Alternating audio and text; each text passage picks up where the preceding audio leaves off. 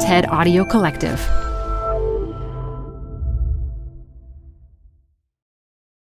Hi, I'm Debbie Millman. Canva is great for designing visual content for work, no matter what industry or department you work in. Now, your next presentation with Canva Presentations. Start with a professionally designed template and use it as a springboard for your design. It's a serious time saver. Time to present but can't be there in person? Enter Canva Talking Presentations. Record yourself presenting and add your talking head to your slides so your audience can watch your perfected presentation anywhere, anytime. Start designing today at canva.com. Designed for work. This episode is brought to you by Progressive Insurance. Whether you love true crime or comedy, celebrity interviews or news, you call the shots on what's in your podcast queue. And guess what? Now you can call them on your auto insurance too with the Name Your Price tool from Progressive. It works just the way it sounds. You tell Progressive how much you want to pay for car insurance, and they'll show you coverage options that fit your budget. Get your quote today at progressive.com to join the over 28 million drivers who trust Progressive. Progressive Casualty Insurance Company and Affiliates. Price and coverage match limited by state law. I think that in the other sort of parts of the culture writing space, so music, even film, theater, have been a lot more open to new voices, younger voices, voices of color than even the art world is today, still right now. From the TED Audio Collective, this is Design Matters with Debbie Millman. For 18 years, Debbie Millman has been talking with designers and other creative people about what they do, how they got to be who they are, and what they're thinking about and working on. On this episode, curator and art writer Antwaun Sargent talks about his career and about the late, great Virgil Abloh. What he had to do is redesign the world to meet him where he was at. In recent years, there's been an explosion of interest in art made by black Americans. At or very near the center of this explosion is Antwaun Sargent. He's a writer, an editor, and a curator. He has written for the New York Times, The New Yorker, and Art in America, and his books include The New Black Vanguard Photography Between Art and Fashion. One of his recent projects is a show featuring the work of the fashion designer Virgil Abloh at the Brooklyn Museum of Art. He's here to talk about that, about contemporary black photography and art, and about his career as a writer and curator. Antwaun Sargent, welcome to Design Matters. Hey, Debbie, thanks for having me. Absolutely. Antwaun, I read that you don't really believe in seasonal style, but you do have one sartorial rule give a look and always wear a matching hat. So I want to talk about your hats. When did you first start wearing them? I started first wearing hats maybe five or six years ago. I started with this wide brim hat, wool hat, black hat from a brand called Westerland. Then I got a white one from Westerland, and then they stopped making them. And so I had to sort of figure out something else. And there's a designer, hat designer who lives in New York, but is from Chicago like I am, named Rodney Patterson, runs a brand called Essential, and he's been making my hats for the last several years. I wear a style that he makes called the Russian cuff hat. It's made actually from this sort of Japanese paper. And so it's actually a paper hat. And so if it rains or whatever, or sweat or whatever, so I, I get them sort of remade every now and again, and I sort of mostly wear one that's um, off white. You know, I slowly started to shape whole entire sort of outfits and my aesthetic around this hat. And so I wear a lot of browns and things that can sort of match the hat. And because it's basically white, it sort of can go, it's versatile, goes with anything. But yeah, I, I love this hat and I wear it all the time. You mentioned that it's primarily an off-white hat. Um, is that uh, a, a, nod to Virgil? I, I, thought I would use instead of saying tan or beige, I thought I would use off-white just because of the current show um, with Virgil. Yeah, that was intentional. yeah. Good. Actually, I was hoping so. And we'll talk a lot more about the show with Virgil in a little bit. Um, you grew up in Cabrini Green Homes in Chicago, and I understand your mom sent you to a Catholic school and managed while working at a Walgreens mm-hmm. to what you've referred to as subsidize your youthful ambitions. And and I was wondering if you could tell us more about your mom and her influence on you. Yeah, no, my, I mean, my mother is like so influential in so many different ways. We went to pretty great schools and it was just, you know, at the time, you know, being a kid, you don't really sort of think about the sort of sacrifice one has to make for that to happen. And so, you know, we went to Catholic schools, you know, most of our lives. I, I mean, went to Georgetown. So I even completed the circle um, at a Catholic school, but it was definitely, um, I think, didn't realize then, but now that, you know, so many sacrifices that particularly my mother made um, to make sure that, you know, we went to really great schools, got really great educations, but also did the things we wanted to do. And so, like, I somehow became fascinated with German, and in high school was like, I want to go to Germany to, you know, there was a exchange program, and she figured it out, you know, like, and you know, again, when you're a kid, you're sort of in your own little bubble, and you don't really sort of know um, the sacrifices, you know, your parents make, right? And so, and now, and you know, reflecting on that, I'm like, wow, that was a totally unusual opportunity largely because my mother, you know, made the sacrifices on her, you know, salary. I mean, she has moved up, you know, over the years at Walgreens, but the only job my mother's ever had, you know, um, was at Walgreens. You know, everything from when she was 16, being a cashier, rising up through management, you know, and so it's, it's just sort of an extraordinary thing to sort of think about in relationship to the work that I did do, but also the way that it shaped my life. I understand that by the time you were 15 years old, you discovered ID Magazine. Yeah. And would take a 45 minute bus trip each way every month to get to the one bookstore that sold it. And if it wasn't there, you'd go back I'd the next week back, to yeah. see if it would if it had arrived. You said that you didn't know there were people making the kinds of images you saw at that time in the magazine. Mm-hmm. What what kind of images intrigued you the most? I was sort of just like I mean ID was like such a bible for me. I like I would go get the magazine, take all the pages out, put them up on my walls, you know, like and my whole like bedroom was covered in these images from from ID. And I, I, I think more so than just the type of images, it was really about sort of like the type of people I just was like, wow, like who are these people? You know, and I would, and, and more so the point of who are these people was like, these are my people. You know, like I don't know where or how, but I know that these these are my people, and I just love the way that folks style themselves. I love reading the interviews and just sort of having because like you know at that time ID was like super young people, right? So like in 15, these folks were maybe five, six, seven years older than me, and so the power I think of of that magazine really sort of wanted me to sort of be a writer and sort of be someone in the culture because you have like artists you had musicians you had you know all of these different you know sort of folks who were young and had something to say and and you know i just considered myself one of them. And and yeah, looking at those ID magazines, it so ordered a lot of my decisions in life, I must say what's really remarkable to see is when good parenting meets extreme creativity. Yeah, there was never any, which I really sort of love in what my mother did.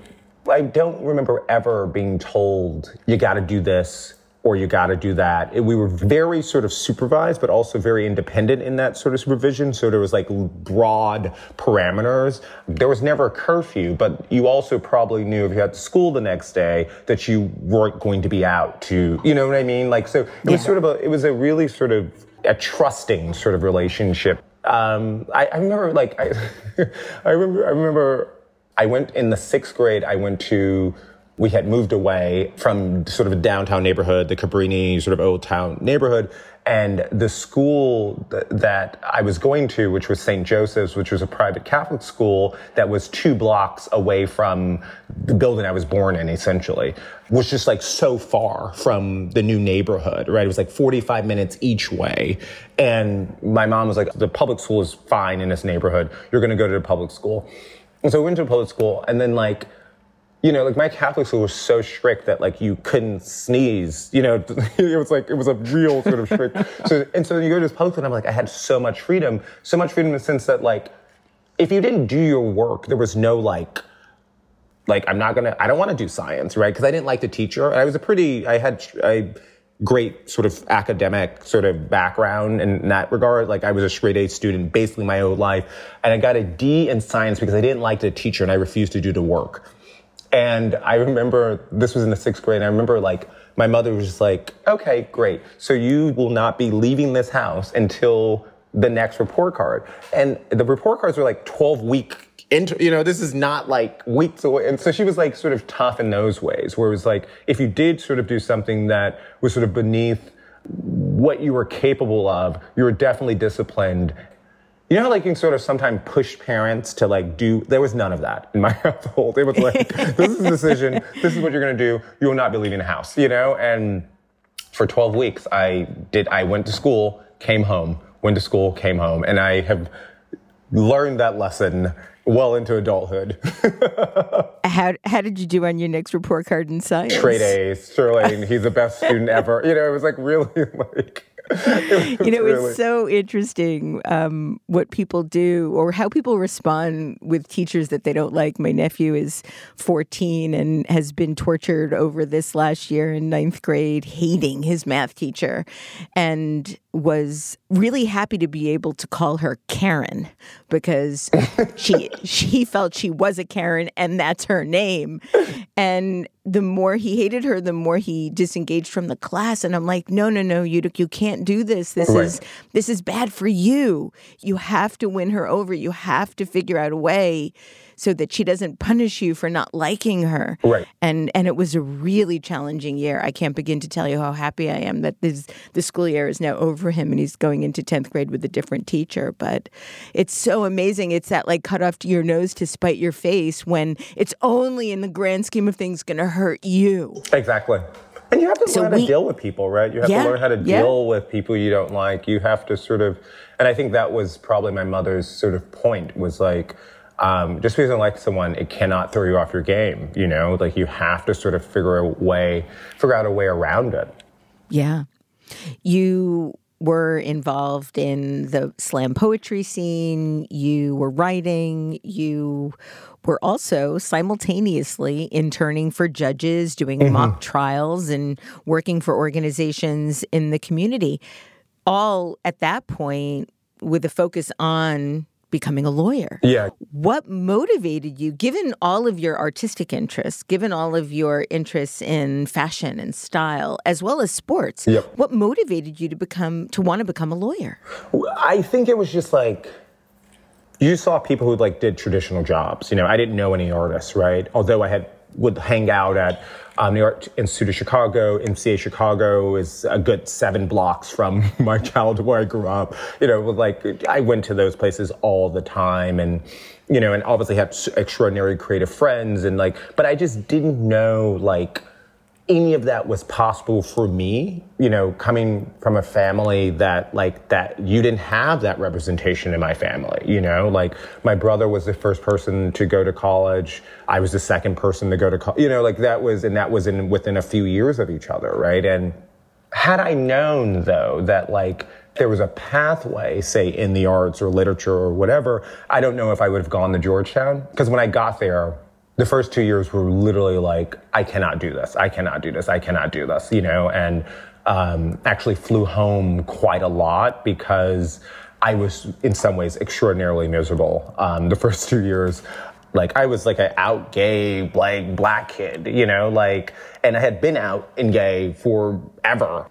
And then to go there and then there's like, everyone's in a closet they dress really differently than I do. They, you know, it was like all of these things that I was just sort of like, wow, like how did I end up here? And it was just mostly because like I had heard that the School of Foreign Service was the school to go if you wanted to go into politics or if you wanted to be a lawyer. And then I end up there and I'm like, oh wait, I don't know if this fits my personality. Maybe I should have went to a liberal arts school. You know, like like that was sort of the the first two years. And then I sort of met a friend group um, that were at, some were at the school and some was at Howard University, and that is how I sort of navigated.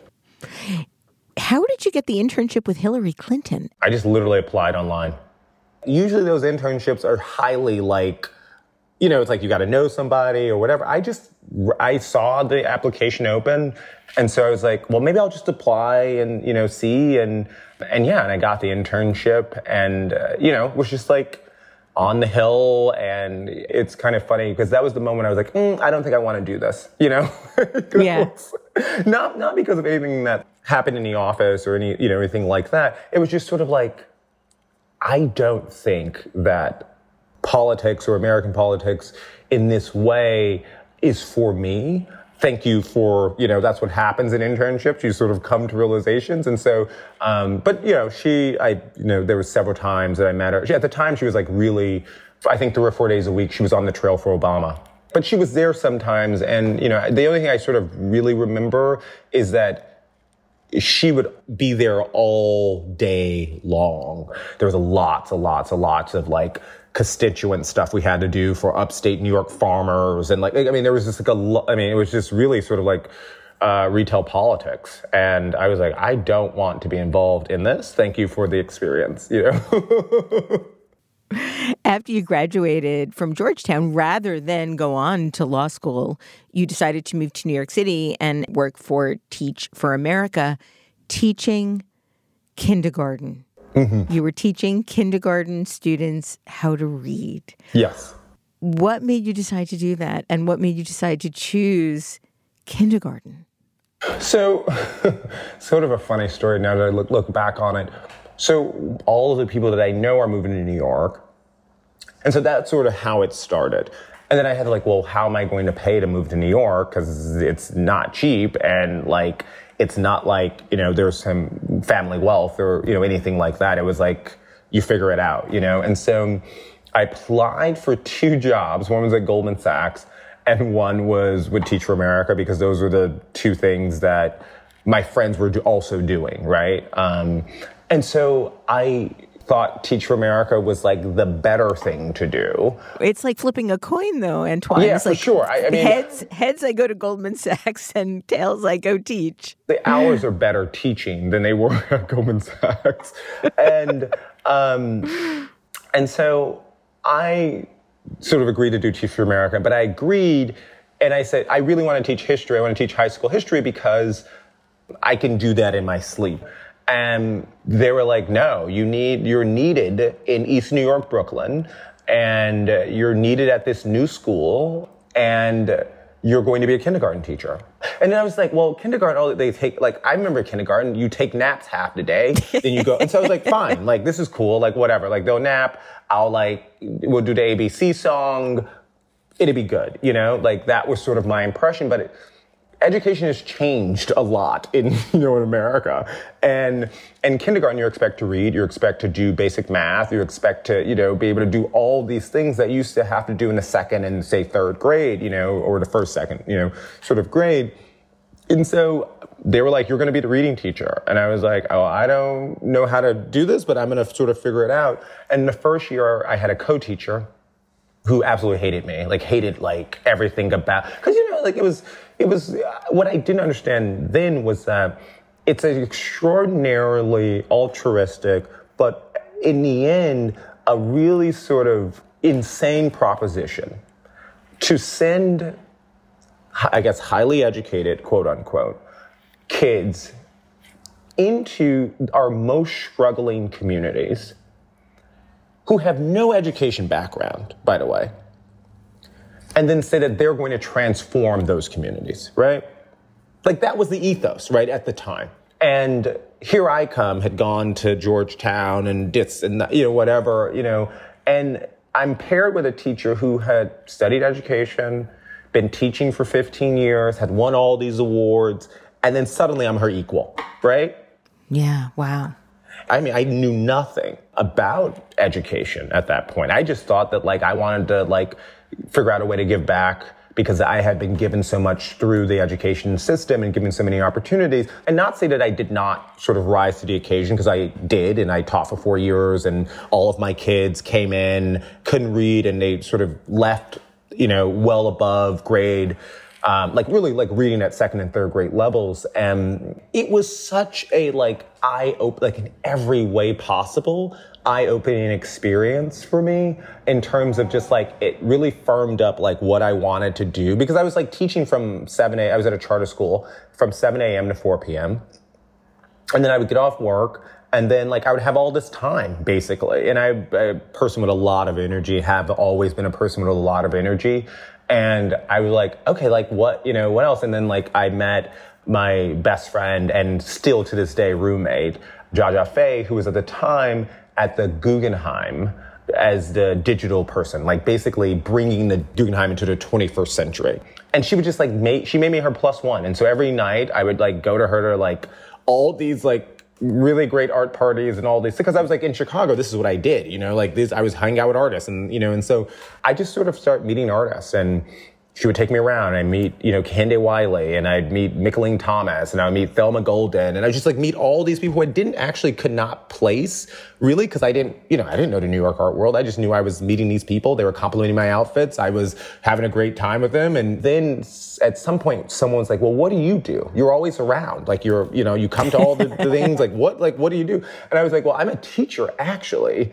And they were like, no, you're an artist. You're an artist. You know, I'm like, no, no, I'm really a teacher. I just dress insanely, you know, like that's, you know, and so that question sort of inspired. I'm like, well, what can I do in this world, right? In this world that I clearly have a really great affection towards.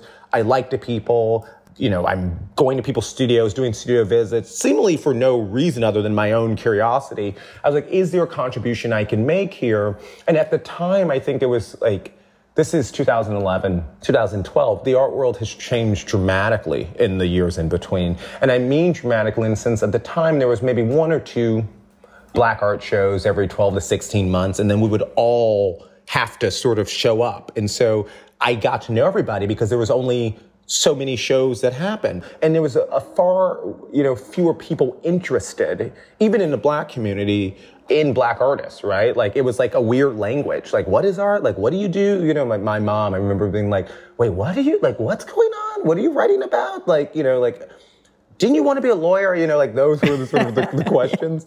Um, and it was also, I think it was also at the beginning of sort of Instagram. And, and that also was sort of interesting. So we would just like go around and I would see Jia Jia like taking photos of everything. I was like, well, I guess I'll take photos of it. You know, like it was just sort of like that sort of how it started. And then Teach for America a two year commitment.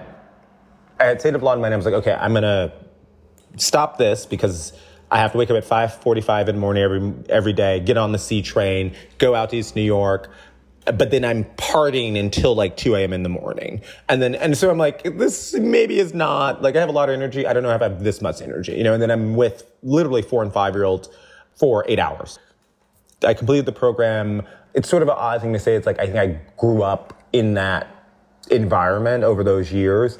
If you can convince a five year old to sort of do what you need them to do to meet their goals, then you can talk to anybody. You know, you can talk to yeah. anybody. I really, really like, true. you can literally speak to anybody. And, yeah. you know, at the time, it's like, you know, I'm a little like wiped, you know, and because charter schools also go, I think, 11 months out of the year in New York. And you were also getting your master's degree. Exactly. And so I was getting a master's while I was doing, it was just, it, I mean, I can't even, I look back at 21, 22, I'm like, how did this like how this was like when New York and New York clubs were still like a thing and so I was like you know and then also in New York like Tuesday nights were a big thing and then it was Wednesday night so it wasn't even like the weekend because we going out on a weekend was like not cool at you know then and so like you would just like be going out Tuesday Wednesday Thursday night and then I'm like, I have to get up at five. You know, it was like really, been thinking about it now. I'm like, I don't know how I did that. But yeah, and so I, I decided to stop after my two years were up, save some money and was like, well, I'm going to write because I had gotten some, the Huffington Post had given me a little, a blog at that point. And at, in those days, it, those were the coolest things, the Huffington Post blog. Yeah, um, yeah. You also had an internship at, or no, not an internship, a fellowship. At BuzzFeed, yeah. Yeah. And so I was writing for my Huffington Post blog. And then from that, got a fellowship at BuzzFeed and I did that for six months. um, hated every single day of it.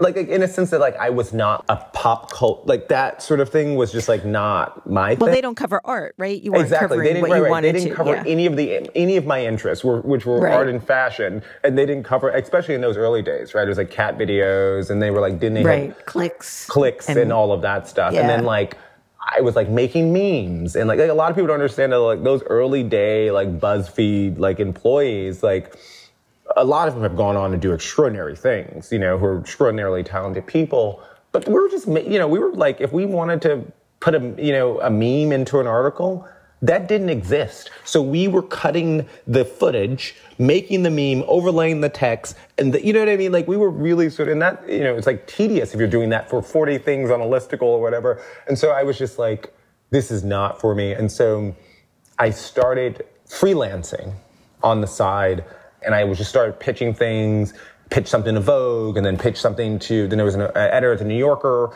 who like read something that I did. I'm 23, by the way, you know, like, this is like insane. like, like 23 year old, like, and then like, like the new, I started writing for the New Yorker online and like, and then my beat sort of in the art world was just like since you know uh, all the artists that i know and or mostly that i know and that i hang around with are black artists i'm just going to write about them no one else is doing it right and so was just sort of and so just did that just religiously and but i wasn't making enough money doing freelance i mean new yorker online at the time paid like $325 you know for an Yeah. article and then i was writing for vice and vice paid me a little bit more money but I had to produce so many stories, right, to sort of make it. And so I called my my principal and I said, "Hey, here's an idea.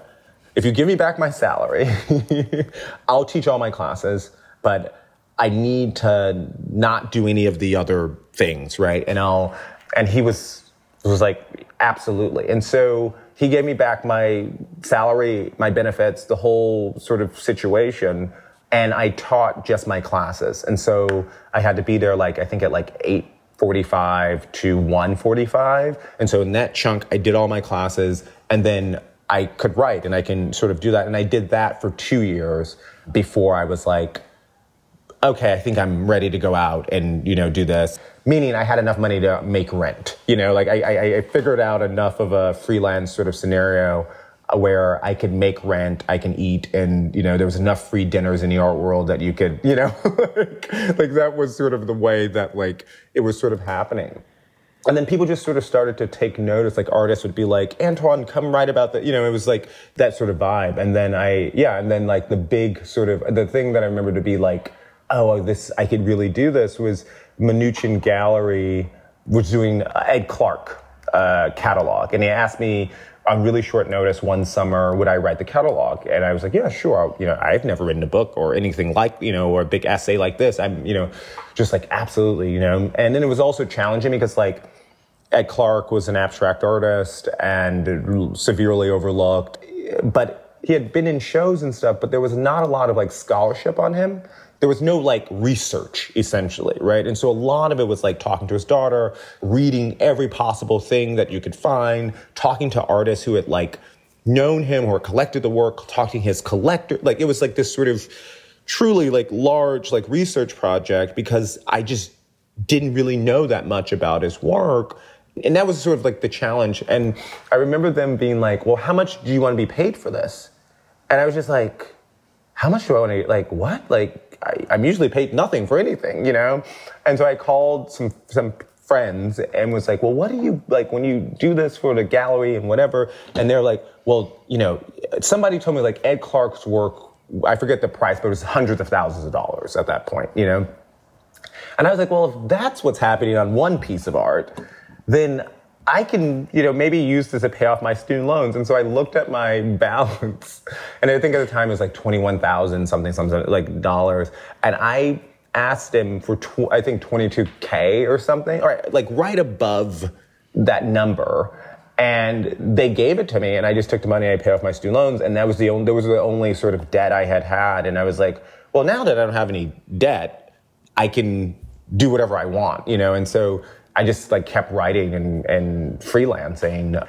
But it was it was a lot of like fun though, you know. I was learning something every single day.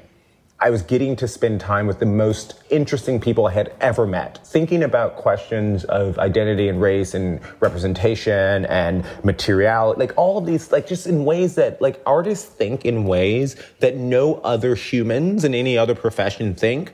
And that was just so exciting. I was able to be like endlessly curious and endlessly always just asking questions, you know? And I think that like, being in a in a in a, a, world you know like that where you can where it's endlessly creative has been just so like I get up every day and I'm just like this is so fascinating and there's no shortage of like artists or fa- you know like even like the shows you know it's like think this year Virgil is the fourth show I did this year, which is admittedly sort of insane. It's just like I have so much energy. I just have to. I work that way because I just have so much energy. But you know, in those shows, so you have Virgil Abloh, you know, an artist who sort of really sort of did not care about sort of the separation between commerce and and art.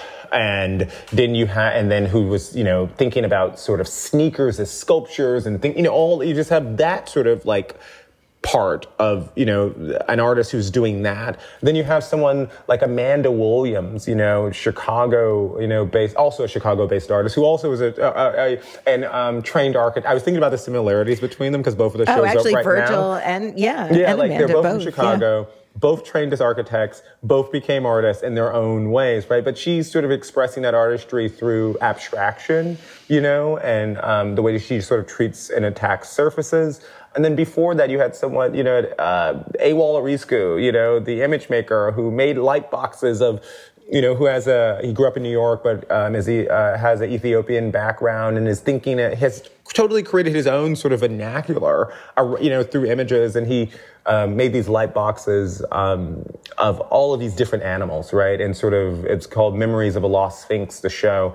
And he, you know, just like thinking about sort of like the component parts of a sphinx and then doing this installation that he did at our gallery i was like i could have never thought of that you know? Like and so it's those three different artists and you have alexandria smith you know the, the queer black artist who sort of has just completely created her own sort of universe of characters that sort of center you know black femme identity you know? And like it's like who could do that in the span of six months, you know, like all of these different artists, really different concerns, and being able to be in conversation with them and to sort of bring their visions to the world in that way really is just like, you know, sign me up. I have two other shows this year, you know? Hi, I'm Debbie Millman. Canva is great for designing visual content for work, no matter what industry or department you work in. Now, your next presentation with Canva Presentations. Start with a professionally designed template and use it as a springboard for your design. It's a serious time saver. Time to present but can't be there in person? Enter Canva Talking Presentations. Record yourself presenting and add your talking head to your slides so your audience can watch your perfected presentation anywhere, anytime. Start designing today at canva.com. Designed for work. Tired of unnecessary payroll errors and the problems they bring? Like employees missing bills because of shorted paychecks, managers taking the heat from angry employees about those shorted paychecks, HR and payroll teams clocking late hours to correct timesheets, expense mistakes, missing overtime, and sick days. All of that is so unnecessary. Pump the brakes on payroll errors for good by putting employees in the driver's seat. With Paycom's Betty, employees do their own payroll.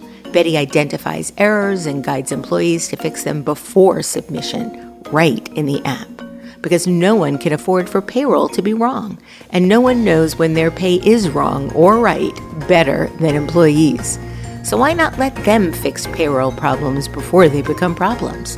When you get payroll precision every time, unnecessary payroll hassles become, well, unnecessary. Manage the process to make payday right for everyone with Paycom. Learn more at paycom.com slash soundrise. That's paycom.com slash soundrise. Antwaun, you've said that you didn't know you wanted to be a writer until you started writing. Yeah, exactly. And you've talked about how, as recently as 10 years ago, really when you started writing professionally, the media landscape was mostly white. Oh, yeah. It was impos- almost impossible to get a foot in the door. And there was also no effort to do anything to change the system or the institutions. The people working in it were just trying to preserve the status quo. How different do you think it is now? I think that in the other sort of parts of the culture writing space, so music, even film, theater, have been a lot more open to new voices, younger voices, voices of color than even the art world is today, still right now. Meaning that all of the critics that when I was 21 who were the head critics of magazines and whatever are still in those jobs right now today, 10 years later at the Times, the New York, any of these places that we sort of go to as papers of record or, or whatever, there's no consistent black art critic at any of those places.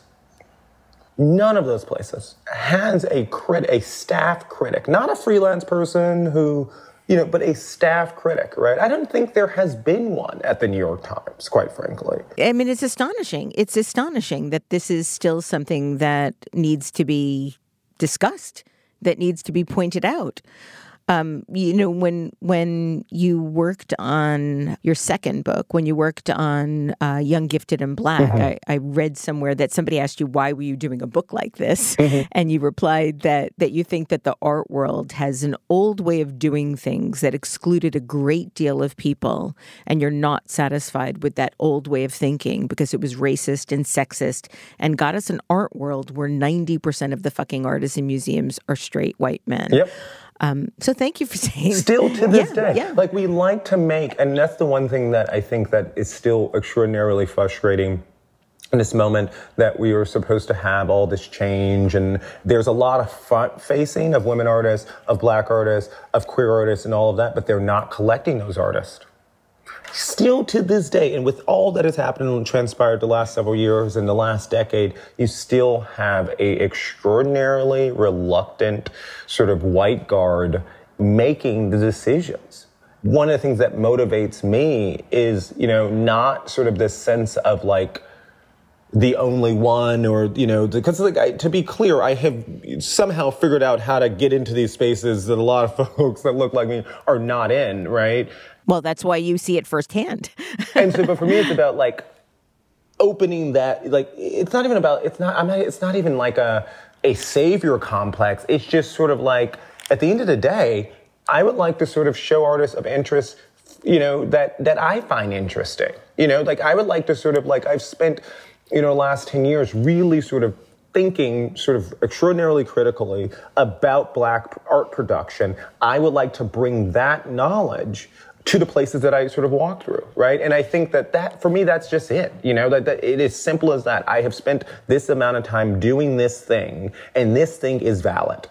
Yeah, like I'm getting a lot of attention, but like there are other people who should also be in these spaces even in the critical sort of establishment, like when when you have black writers write, you know, in these spaces, it's like they always have to have PhDs. They all, you know, it's like they have, they're almost mm. like have to be like overqualified, you know, not just yep. like this like I have this inter- this interest, you know. Even and I even struggle with it. I remember asking my best friend Jia Jia, I was like, "Do you think I should like go to Yale and get like a PhD in art history or whatever?" And this was like two years ago, and this was after the New Black Vanguard came out it's successful in the sense that like an art book does not sell you know 25000 copies in a year and a half. You know what i mean? Like that, that not at that price point. Not at all. $50 yeah. a book. You know what i mean? Like that just does not happen right? And so just knowing that success and all of this stuff and having the Times clips and the New Yorker clips and having, you know, people, you know, like all of these different things, you know, the fashion company, like all of that stuff. I go, do you think I should go get a PhD?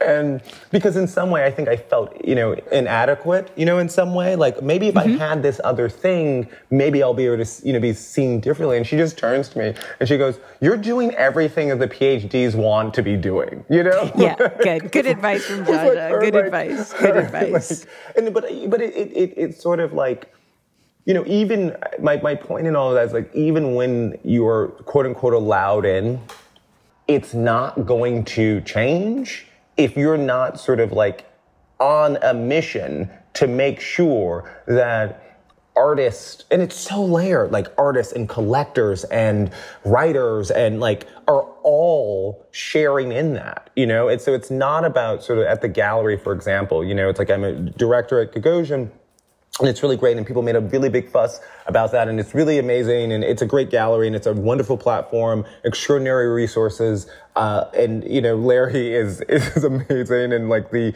sort of you know the inventor of this sort of modern sort of you know gallery system that we're we're in. And i just was like well i can learn a lot from him and had a lot of conversations about sort of the work that i do and how it's not just about me. It's about sort of like making sure we have on the magazine black writers, making sure that like we have black artists, making sure that black collectors get access, making sure it's like all of these other things, making sure that museums also are a part of the equation, right? And not just sort of wealthy black or white or whatever collectors, but making sure that there's a public component to this, right? And so every show I have done at the gallery Several of the works have gone into museum collections. It's just an important thing to sort of me, to the artist, to sort of the popular sort of imagination and the public sort of function of those spaces, right? The art world, the art gallery system is largely predicated on sort of the private buying um, and trading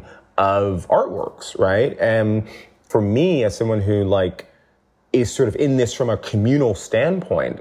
You know, I love when works go to, you know, museums so that work can be seen by folks who don't have whatever, you know, to sort of have an opportunity to also experience that work. And so that's also very important to me. And so like in the conversations that I have with artists, it's always like, even before we do shows, it's about, so what are the goals here? Like what, and, and I'll tell you, I'll share my goals, you share your goals, and then we'll work, you know, towards that. And, because also, I mean, frankly, you make way less money selling to museums than you do to private people, right? So, like, if we say art has this sort of magic thing, that it's something about more than who we are, then you have to be willing to make sure that that work is able to be appreciated by the public working at Gagosian as a director has not hindered you in any way from continuing to do the work you want to do outside of the gallery. And nowhere is that more apparent than in the exhibit you curated that just opened at the Brooklyn Museum titled Virgil Abloh Figures of Speech. It is a stunning major survey of the work of polymath Virgil Abloh.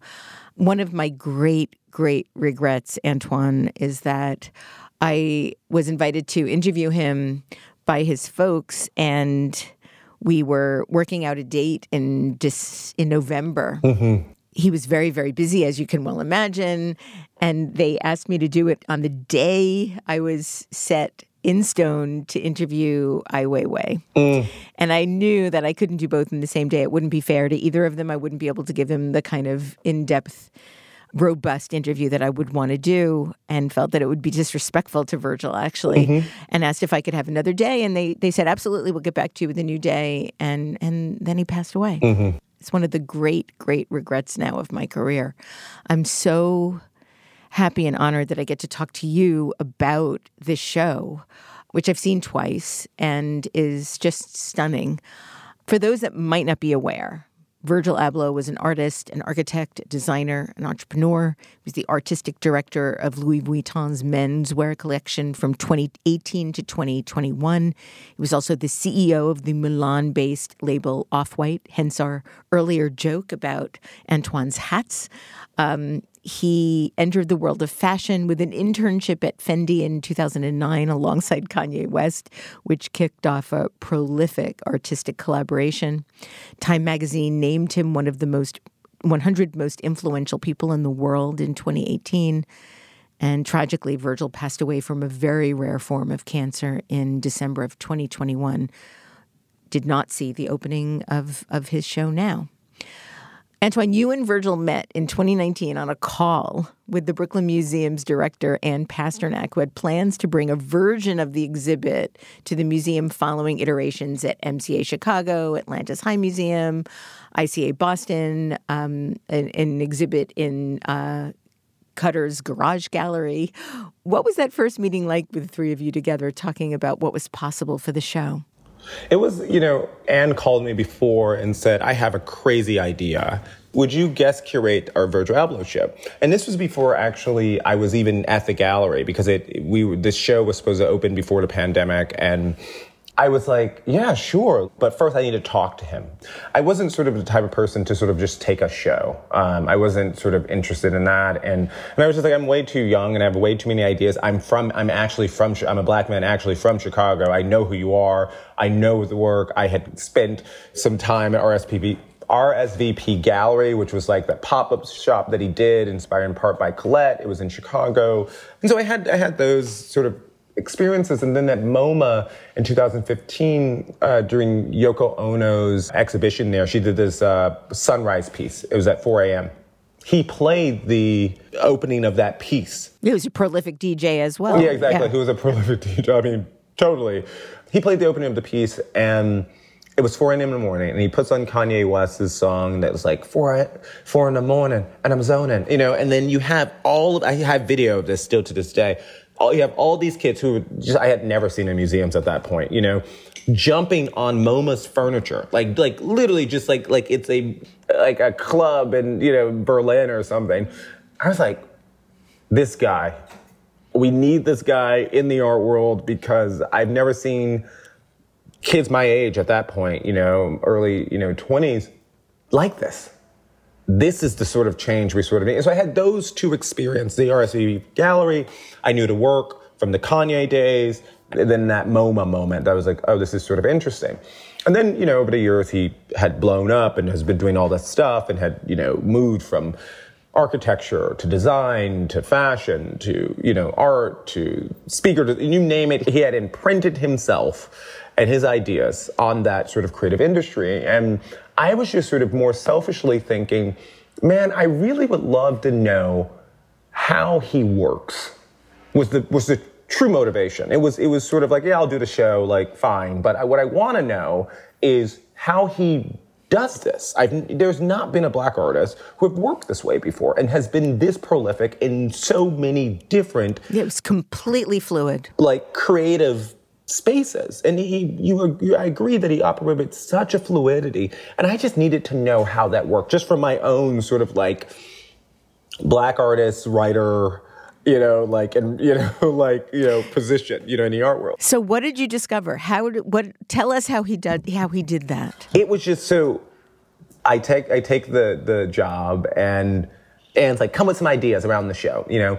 My first idea, which we didn't end up doing, which answers your question, I go, how about we just sell everything off the walls for seven months just continuously, right? Like it's art, it's commerce. You don't give a shit about the distinctions. I don't care about the distinctions. The art world pretends to care about the distinctions. Let's just sort of do this thing, but we can also do this thing around consumption. And I was just like throwing these ideas and so a cash and carry kind of thing. Yeah, like the reason why that didn't happen was because one of his collaborators, Takashi Murakami, had set up a, a Louis Vuitton store at the Brooklyn Museum during his retrospective in 2008. And I was like, oh, it's too close, you know? But he was like, yeah, I'm game. And from there, I was like, oh, we're going to have some fun. We're going to collaborate and we're going to talk. And then he quickly threw me in like six uh, different WhatsApp groups. It was just like, curating by WhatsApp is what I call it. That's his mode of communication. I've never exchanged an email with him ever. It was all WhatsApp. And in the main WhatsApp group, it was me, Mahfuz Sultan, the Harvard trained architect, who helped us um, conceptualize um, the exhibition, and Virgil. And we just threw ideas all day long. I mean, all day long. We had changed this show seven or eight times. He just moved with great fluidity, and it was hard to pin him down because he had so many ideas. And so every meeting, it was like, just one after idea, one idea after the next, one idea after the next, one idea after next. And you're just like, okay, this is how you're a genius the creativity was so like magnetic and constant and relentless. You have to print if well, you don't have to. You I would love it.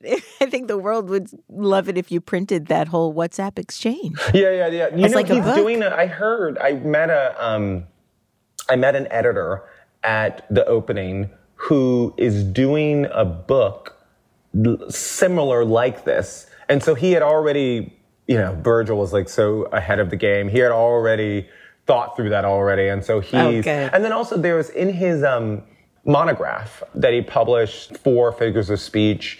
Um, and it's unusual in the sense that like, it's not sort of a catalog. It's, it, you know, like of an exhibition.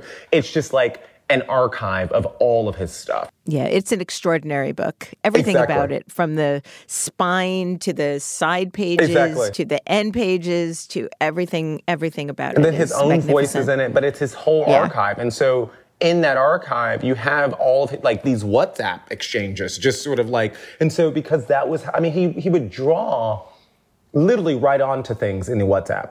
He just sort of moved in a, a, a super fluid way, and that was a way for him to be able to be a part of as many conversations as he possibly can. Because then I met people, and they're like, I was in 15 WhatsApp chats with, with Virgil.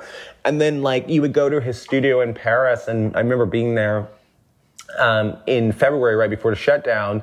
And I walk in and like Takashi Murakami's in one corner, you know, there are some rappers in this other corner, there's Mahfuz, there's Oana, the, you know, like the, the, there's just like all of these people who seemingly come from all of these different worlds. And not to mention the vast majority of the staff that were working for him were these black kids that he had seemingly met around the world and on Instagram. You know, it's like one guy was from, he liked the way he was dressed on Instagram, lived in Harlem. He was like 17, and he was like, Do you want to come style the show? And so he flew into Paris to style the show, and he's just see this kid on Instagram. Another kid was like from like, I think, Sudan? Tawanda, who ran his design stu- who runs his design studio today, Alaska, Alaska, guessed his email address and emailed him and said, I want to work for you. Now he's the head of his design studio. Yeah. And, the, and the first project they worked on is the IKEA collaboration.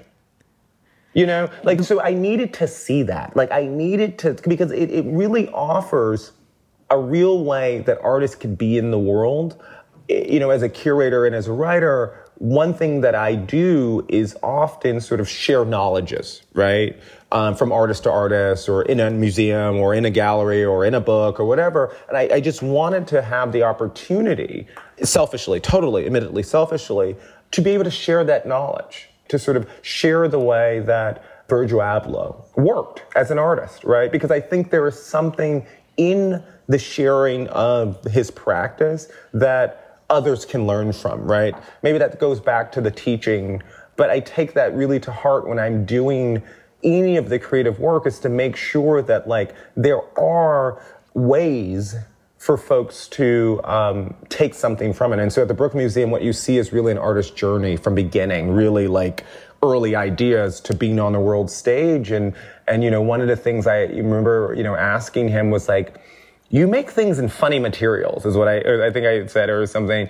And he just told me, serious as he always was, it's about the materiality, what I'm trying to communicate. When you see the foam, when you see the, you know, the, the, the paperclip jewelry and all of these things, is what I'm trying to communicate is that you can be creative and it, and it's in your vicinity to be creative. And so when I was a kid and I took the paper clips and I made the necklace, that was me using the materials around me. And so when I build a city out of styrofoam, like he did with, with Chicago, and it opens the exhibition, what he's saying is you can go to Home Depot or you can go to Ace Hardware or you can go to a hardware shop and you can get some foam and you can build some shit too you know, he had such a democratic spirit, you know, like in that way.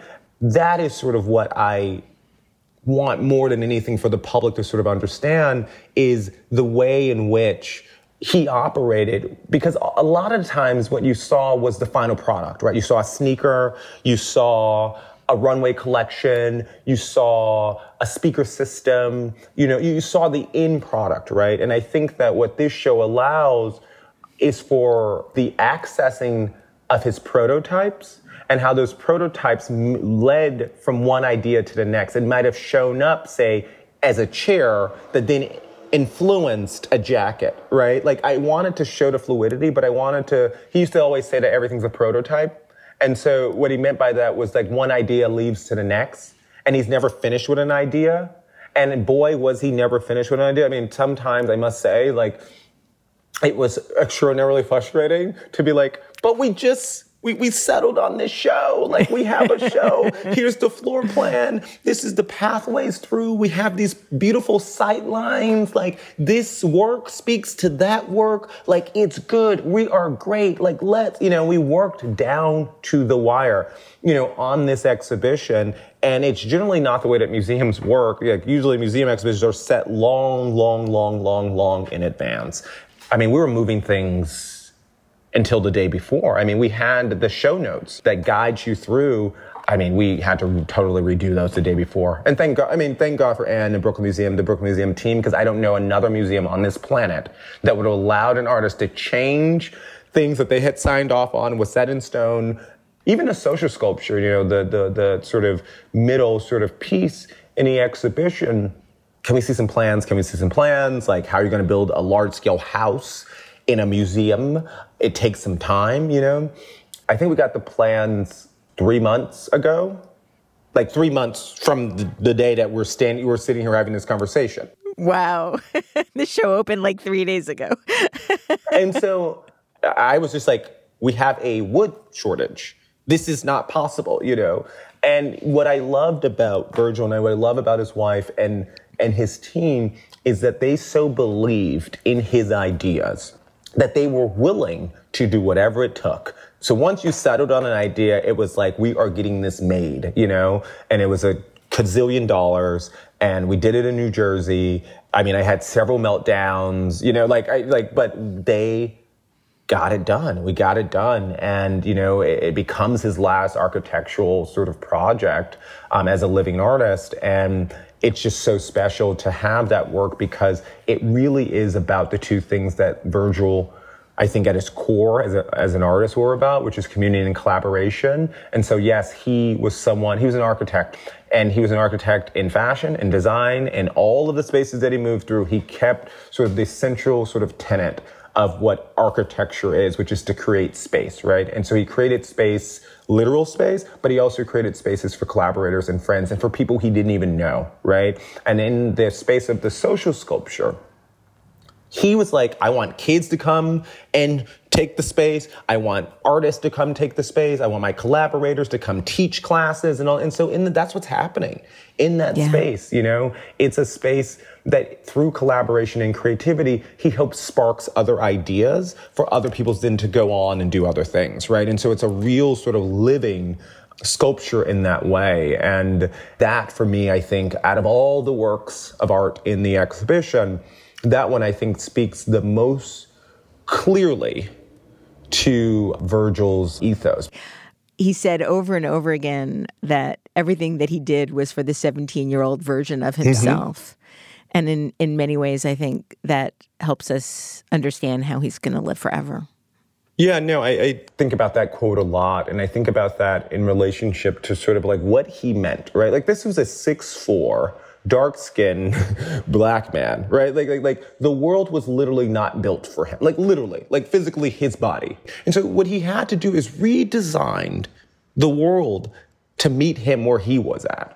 When you talk about the, the 17 year old self quote, or the I sell ideas, you know, like those sort of quotes or the Ablohisms, right? Like you, you think about what he was trying to do not only with objects, but also with language, right? He had a language, he had names for everything, and he had ways that he thought about it, and he had principles and all these things. What he was trying to do was construct a new way of being, of seeing. It was just like one that was extraordinarily considerate, right? Like the Nike shoes, you know, he dressed the guards, right? Like, and in the show, right? And so the Nike swanky sneakers.